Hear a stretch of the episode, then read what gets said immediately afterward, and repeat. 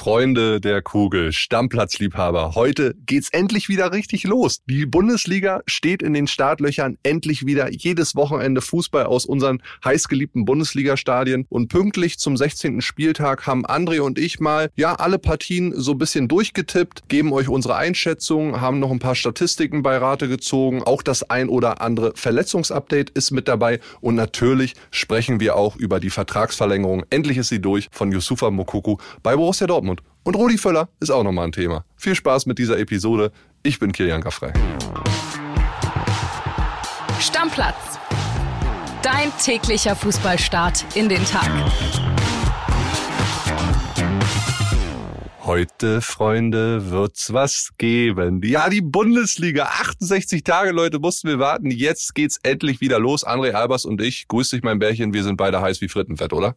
Wir sind richtig heiß und wir freuen uns schon darauf, endlich wieder richtig guten Fußball zu sehen. Ja, was sind so deine Erwartungen an die Rückrunde jetzt? Ich hoffe, es bleibt so lange wie möglich spannend und da werden wir heute Abend ja schon einen richtig guten Indikator bekommen. Sprechen wir gleich ja, glaube ich, auch noch drüber, ne? Ja, Butter bei die Fische, lass uns gleich drüber reden. Jetzt müssen wir erstmal über Yusufa Mokuru reden. Gestern Abend, eigentlich wollten wir schon aufnehmen, André, und äh, waren dann in den Startlöchern und dann kam die Meldung doch noch letztendlich endlich, muss man sagen, wirklich rein für alle Borussia Dortmund-Fans. Yusufa Mokuku hat seinen Vertrag endlich verlängert.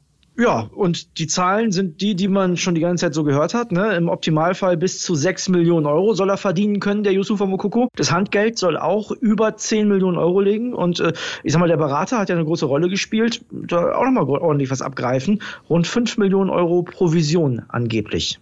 Ja, die machen sich allesamt ordentlich die Taschen voll, obwohl Yusufa und sein Team ja durchaus hätten noch mehr Handgeld kassieren können, wenn sie nach England gegangen wären. Ich glaube letztendlich aus sportlicher Sicht, das Finanzielle mal beiseite äh, gelassen, ist das die absolut richtige Entscheidung, oder? Das denke ich auch, zumal es ja auch diese Unruhen gab äh, bei Mukuku in Sachen England äh, bezüglich seines Alters. Da gab es ja so ein paar äh, Blätter in England, die geschrieben haben, äh, da ist man sich nicht ganz sicher. Und ich glaube, diesen Stress, dieses mediale Echo wollte er sich auch nicht antun. Ja, ich bin jetzt wirklich sehr darauf gespannt. Die spielen ja am Sonntag die Dortmunder, ob er da dann in der Startelf steht und wie er jetzt endlich äh, jetzt auch so loslegt, wie er performt, ja, nach diesem ganzen Hin und Her. Also ich gehe fest davon aus, dass er in der Startelf steht und Sebastian Aller dann in der 70. kommt und noch einen Doppelpack schnürt. Er kommt ein bisschen früher in der 60. und den Doppelpack, den macht er dann. Schauen wir uns also, an. Schauen, erst, ersten Fakt schon mal rausgehauen. Ja, scha schauen wir uns an, André. Und jetzt lass uns zur Bundesliga kommen. Wir gehen den Spieltag einmal mit euch allen gemeinsam durch und dann fangen wir natürlich an mit der Kracherpartie dieses Spieltags am 16. Spieltag. Leipzig gegen die Bayern. Einen Sieg, André, würde RB bis auf drei Punkte ranbringen an die Bayern. Wie stehen die Chancen? Was denkst du? Wird, glaube ich, sehr, sehr schwer. Also erstmal fand ich den Gag von Marco Rose auf der PK ganz gut. Der hat ja gesagt, ja, Jan Sommer hat bei mir angerufen und gesagt, ja, wenn du mich jetzt nicht nach Leipzig holst, dann gehe ich zu den Bayern. Ja, habe ich auch gesehen. nicht schlecht.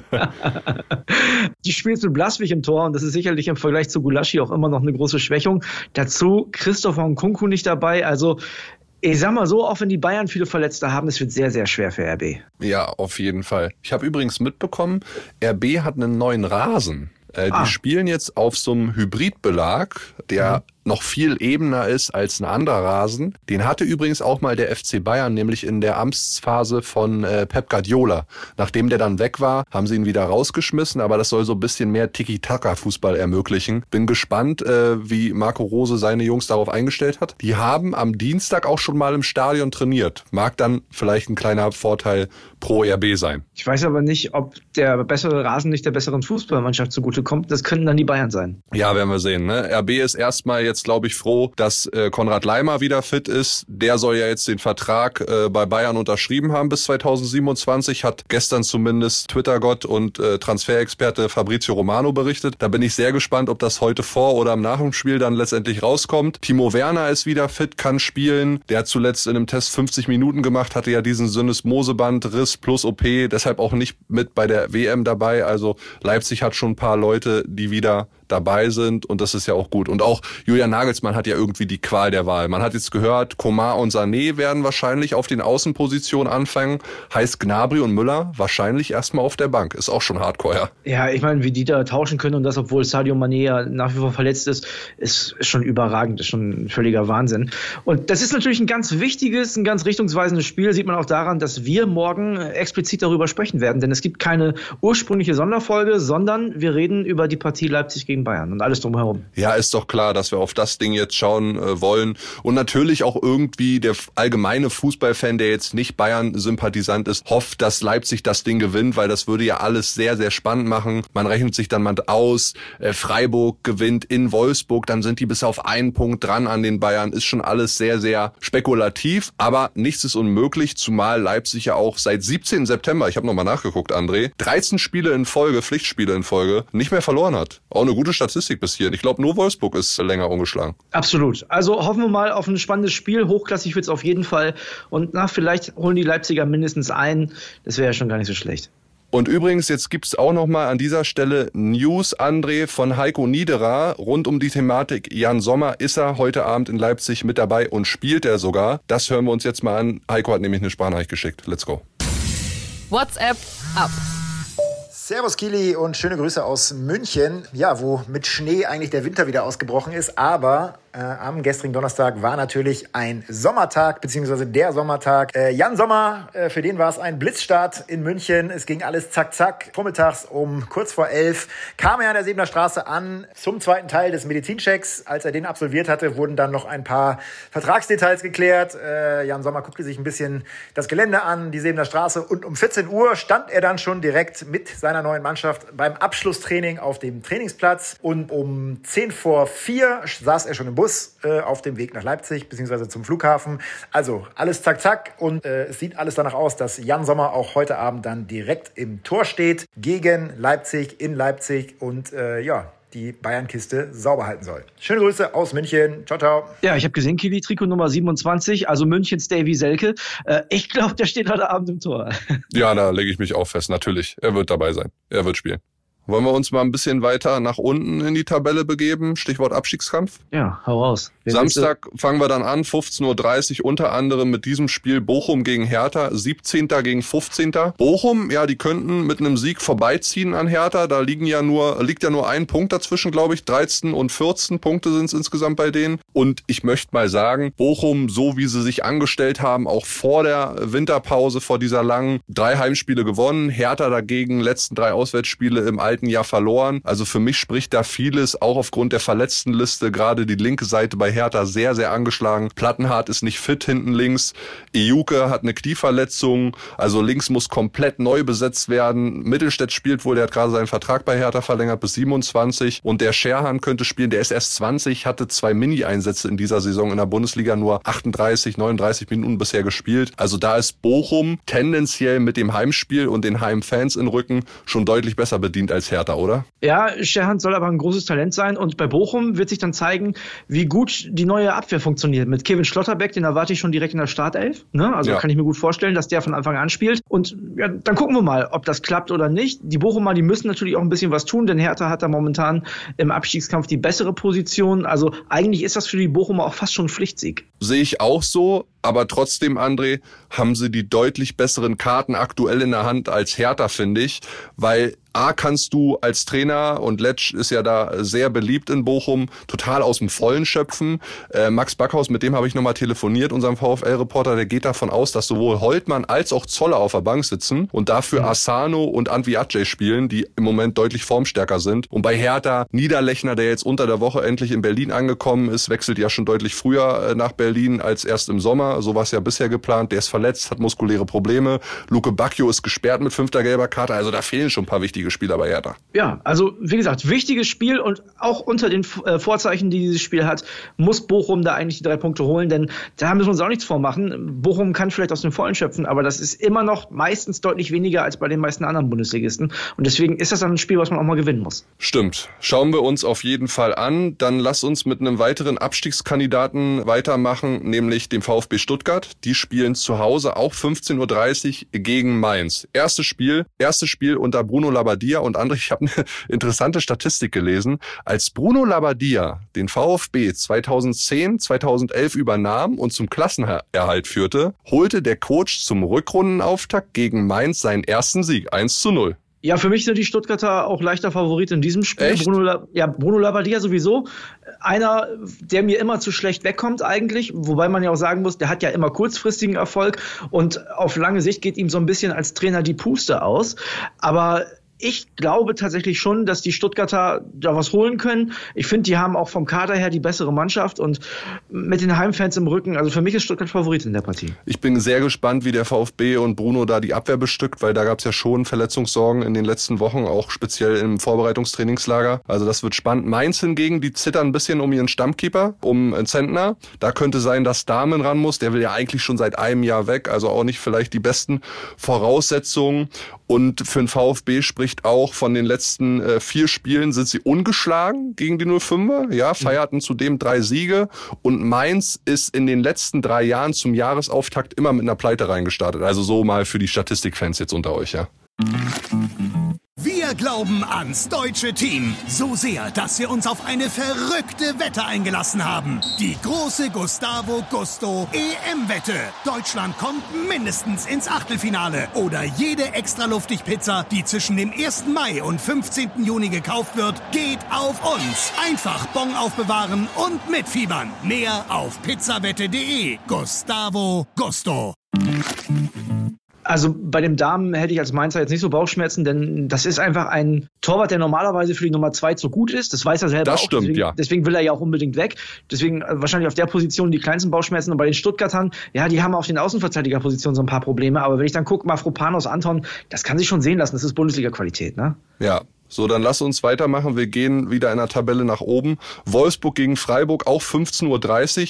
Das ist ja so ein bisschen das Duell der formstarken Teams aktuell, zumindest wenn man mal aufs Ende des letzten Jahres schaut. Ja, auf die Freiburger bin ich so gespannt wie auf sonst fast nur Werder Bremen, muss ich ganz ehrlich sagen. Denn Freiburg hat ja eine überragende Hinrunde gespielt. Und ich bin mir nicht sicher, ob die das jetzt in der Rückrunde halten können. Ich drücke denen die Daumen, weil ich finde es, äh, finde es gut, wie sie es gemacht haben in der Hinrunde.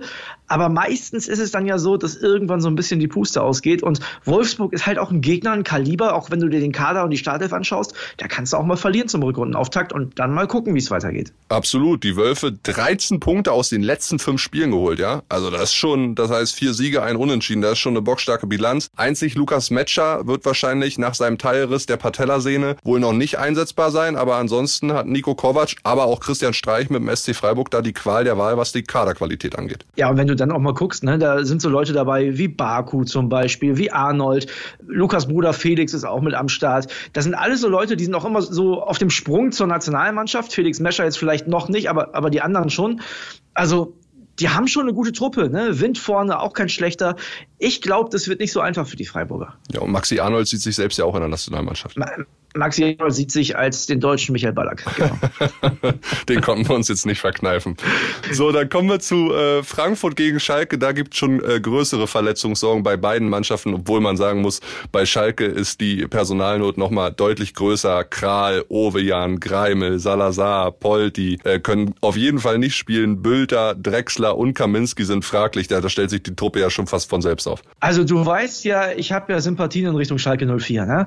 Ich habe mir die Aufstellung angeguckt heute Nachmittag und habe mir so gedacht, wie wollen die denn die Klasse halten? Also ich sag mal, so Salazar fehlt ja schon länger. Und der ein oder andere wird jetzt auch so schnell noch nicht zurückkommen. Aber wenn ich dann die erste Elf, jetzt, die jetzt einfach da auf dem Platz steht, einfach anguckt, dann ist ja auch noch ein 34-jähriger Simon Terodde bei. Mal gucken, ob der jetzt 19 Spiele macht in der Rückrunde, weißt du? Also mir fehlt so viel Fantasie, dass die irgendwie die Klasse halten können. Und wenn ich dann auch noch überlege, erstes Spiel gleich in Frankfurt, eine Mannschaft, die so viel Qualität in der Truppe hat, boah, da musst du ja schon fast aufpassen, dass du da nicht wieder komplett untergehst. Und Euphorie gibt's nach der Vorbereitung sowieso nicht. Du hast die Verletzung angesprochen. Also man kann als Schalke-Fan einfach nur hoffen, dass da irgendwie was Ordentliches bei rauskommt und dass es dann weitergeht mit dem Punkte holen. Ja, also an alle nochmal die Erinnerung, Kicktipp, gerne eure Tipps heute spätestens dann abgeben. Da habe ich wirklich die größte Differenz getippt. Also 4-5-0 für Frankfurt habe ich da eigentlich getippt. Und du weißt, ich bin ein Riesenfan von Zahlen. Schalke ist zu 86 Prozent bereits abgestiegen. Fertig Ey, wenn, wenn ich dann gucke, dass da Lindström, Götze und Kolomwani auf die Schalker Brunner, Yoshida, Matriciani und Urunen warten, äh, Urunen warten, boah, ey, Kitty. Na gute Nee. Nacht, Marie, kannst du nur sagen. Ja, also ich mache mir Sorgen, was den Rückrundenauftakt für Schalke. Ja, melden wir sie noch nicht ganz ab, André, aber die Statistiken und äh, ja, auch die Verletzungssorgen sprechen natürlich gegen Schalke, obwohl man bei Frankfurt auch sagen muss, die haben äh, gerade in der Defensive auch ein paar Sorgen, Oliver Glasner, ja. Tuta ist verletzt, Hasebe ist angeschlagen, Smolcic könnte, stand aber bisher auch nur in zwei Pflichtspielen in der Startelf, also da hinten ist dir so ein bisschen Qualität gerade abhanden gekommen durch Verletzung. Ja, ich weiß trotzdem, also mir fehlt komplett die Fantasie, wie Schalke da gewinnen soll. Ehrlich. Ja, geht mir auch so. Ich bin sehr gespannt, wie Kamada und Indika jetzt auch in die Rückrunde starten. Ne? Gibt ja viele Zukunftsspekulationen um die beiden. Verlängern ja. sie Vertrag? Eher jetzt wahrscheinlich nicht. Die werden ins Ausland wechseln, da bin ich mir ziemlich sicher. Oder zu einem größeren deutschen Verein. Da bin ich auch sehr gespannt, was passiert. Äh, da muss man mal gucken, wie die beiden jetzt agieren. Dann lass uns zu meinen Unionern kommen. Zu Hause gegen Hoffenheim. Union seit vier Spielen nicht mehr verloren gegen Hoffe. Das ist, was mir Mut macht. Ja, und Union ja auch an der alten Försterei immer komplett unangenehm. Das muss man ja auch ganz ehrlich sagen. Also da willst du ja als keine Mannschaft in der Bundesliga hinfahren, so weil es ja immer ekelhaft ist. Immer schön langen Ball und hinten sicher stehen und die lassen auch nicht zu, dass du da Fußball spielst. Die Hoffenheimer sind ja eine Truppe. Ich sag mal, ich will jetzt nicht sagen, das sind schön Wetterfußballer, aber an einem guten Tag schlagen die jeden, an einem schlechten Tag schlagen die keinen. Und ich glaube, wenn Union die nicht ins Spiel kommen lässt, dann ist da eine Menge drin für Urs Fischer und seine Jungs. Ja, so ein bisschen auch das Duell zweier Mannschaften, die zuletzt vor der WM-Pause nicht so gut performt haben. Hoffenheim fünf Ligaspiele ohne Sieg, Union aus den letzten fünf Spielen nur einen Sieg geholt. Ja, also da ist schon so ein bisschen richtungsweisend, wer das Spiel gewinnt, der kriegt so ein bisschen wieder positive Dynamik rein äh, in sein in sein Spiel. Das wäre schon gut. Ich habe übrigens bei Hoffenheim gelesen, das Bundesliga-Team mit den meisten Flanken. Da bin ich sehr darauf gespannt, wie Urs Fischer Union darauf einstellt. Ich meine, das ist ja eigentlich was, was Union super äh, gelegen kommt. Sie können das ja top verteidigen. Die haben ja auch große Innenverteidiger. Also Bälle abfangen ich, und danach mal vorne die Murmel. Ja, Ab zu ja, Geraldo Becker. Das doch, ne? Langhafer, genau. Kick and Rush, Union Berlin. Ich glaube, das wird sehr schwer für Hoffenheim. Ja, äh, das ist auch meine Hoffnung. Du weißt ja, mein Fanherz und so. Aber weißt du, wer um 18.30 Uhr spielt? Da spielt der deutsche Meister von 1965, 88, 93 und 2004. Oh, ich krieg schon wieder das Kotzen, ey. Warum musst du das immer machen? Werder Bremen ja, Werder in Köln, 18.30 ja. ja. Ich habe ich hab ge gelesen, Davy Selke ist wahrscheinlich noch nicht so weit, dass er in der Startelf steht. Echt? kann der noch nicht? Von. Ja, was heißt, der kann noch nicht. Baumgart will, glaube ich, noch nicht so richtig. Da wird erstmal Tigges vorne drin stehen. Davy Selke, wenn der besonders motiviert wäre gegen Werder Bremen, also der will ja immer. Das ist ja eh das Ding. Der will ja immer aber der ist halt nicht oder oft nicht besonders glücklich. Wir haben da ja schon drüber gesprochen, weit und breit, ausführlich, dass Steffen Baumgart vielleicht der Mann ist, der da so ein bisschen was machen kann, aber so schnell wird der Baumgart-Effekt bei Serke, glaube ich, noch nicht eintreten. Und ich glaube, dass Werder, weil Köln auch ordentlich äh, Verletzungsprobleme hat, dass Werder eine gute Chance in Köln zu gewinnen. Ja, für mich ist es auch eine der spannendsten Fragen der Rückrunde. Wie gut kriegt Steffen Baumgart Davy Selke hin? Ja, ist total spannend, finde ich auch total spannend. Und wenn er ihn hinkriegt, dann hat er da ein Brett vorne, sag dir ehrlich. Weil dann hat er da, wir haben das äh, schon besprochen, wie gesagt, da hat er da einen Stürmer vorne, er hat komplette Neunermaße und wenn der auch noch das Tor trifft und mit dem Kopf klar ist und Steffen Baumgart den aller Anthony Modesta irgendwie einordnen kann, dann haben die da eine richtige Waffe vorne drin. Aber Werder Bremen hat jemanden, den muss man nicht erst besser machen, der ist schon richtig gut mit Niklas Füllkrug und da gibt's ja diese Wechselgerüchte. Im Winter, da lege ich mich mal fest, wird er nicht wechseln, es sei denn, da kommt irgendwas komplett Unmoralisches und ich glaube, der ist gut drauf, der hat im Testspiel bei Schalke 04 auch getroffen. Ich kann mir gut vorstellen, dass der den Unterschied macht. Machst du dir aber auf der anderen Seite ein bisschen Sorgen um Amos Pieper, der soll angeschlagen sein, dass Niklas Stark dann spielt? Macht mir, das macht mir gar keine Sorgen. Ist ja sowieso verrückt, dass Werder Bremen mittlerweile, und das macht einen ja schon fast wieder froh als Werder-Fan, so eine Qualität hat, dass entweder Pieper oder Stark auf der Bank sitzen muss. Das ist ja jahrelang bei uns unvorstellbar gewesen. Deswegen, also Stark hat das in seinen Einsätzen in der Hinrunde auch ordentlich gemacht, da habe ich äh, keine Bedenken. So, bevor du jetzt Werder weiter in den Himmel lobst und noch stärker redest, als sie sowieso schon sind, zwinkerst so. mein, mein Lieber, lass uns nochmal über ein anderes anderes Thema reden, nämlich Rudi Völler. Rudi Völler für mich eine sehr gute Lösung, weil erstens einer der viel Erfahrung mitbringt und auch schon nachgewiesen hat, dass er in ähnlicher Position richtig erfolgreich ist. Zweitens, jetzt im Vereinsfußball, ne? Zweitens, jemand mit großer DFB-Historie, ne? 2002 hätten uns, glaube ich, nicht viele in dieses Finale geführt. Und drittens auch einer, der sich nichts sagen lässt, weißt du? Auch, auch mal einer, der, dem du was abnimmst, wenn der was sagt, als Fußballfan in Deutschland. Und ich glaube, sowas brauchen wir wieder. Deswegen, ich finde Rudi Völler eine richtig gute Lösung, ehrlich gesagt. Ja, es kristallisiert sich jetzt übrigens auch schon raus. Erste Länderspielpause. Die Termine gab es ja bisher noch nicht. Wohl am 25. März in Mainz gegen Peru und drei Tage später in Köln gegen Belgien. Ich finde clever, dass sie so ein Peru-Spiel in Mainz machen, weil sonst hast du wieder ein halbleeres Stadion. Muss man ja ehrlicherweise so sagen. Ne? Und deswegen erstens freut mich das für die Leute in der Region, dass sie da ein Länderspiel sehen, auch in diesem Stadion. Und zweitens, glaube ich, ist das ein smarter Move. Hat man ja zuletzt aber auch immer mal wieder gemacht, dass man auf kleinere Stadien ausgewichen ist. In Köln gegen Belgien sollte auch aufgrund des Gegners allein schon die Hütte voll sein. So sieht's aus. Gucken wir uns an. Ich bin sehr ja. gespannt. Ich habe Bock. Ich bin gespannt auch, wer dann im Tor steht. Aber das ist noch weit weg, 25. März. Deswegen freuen wir uns erstmal heute Abend. Wir beide sitzen zusammen, gucken Bundesliga und morgen hört ihr alles zum Spiel Leipzig gegen Bayern. Ja, genau, Freunde. Jetzt kommt wieder eine Regelmäßigkeit rein, viele aktuelle Spiele, wo wir drüber diskutieren können, wo wir analysieren können, wo eure Meinungen natürlich auch gefragt sind. Deswegen freuen wir uns sehr, wenn wir da interaktiv mit euch agieren können. Das wird alles sehr, sehr cool. Also ein schönes Bundesliga-Wochenende euch. Genießt es und wir hören uns auf jeden Fall. Deckel drauf. Bis dann. Ciao, ciao. Ciao, ciao. Stammplatz. Dein täglicher Fußballstart in den Tag.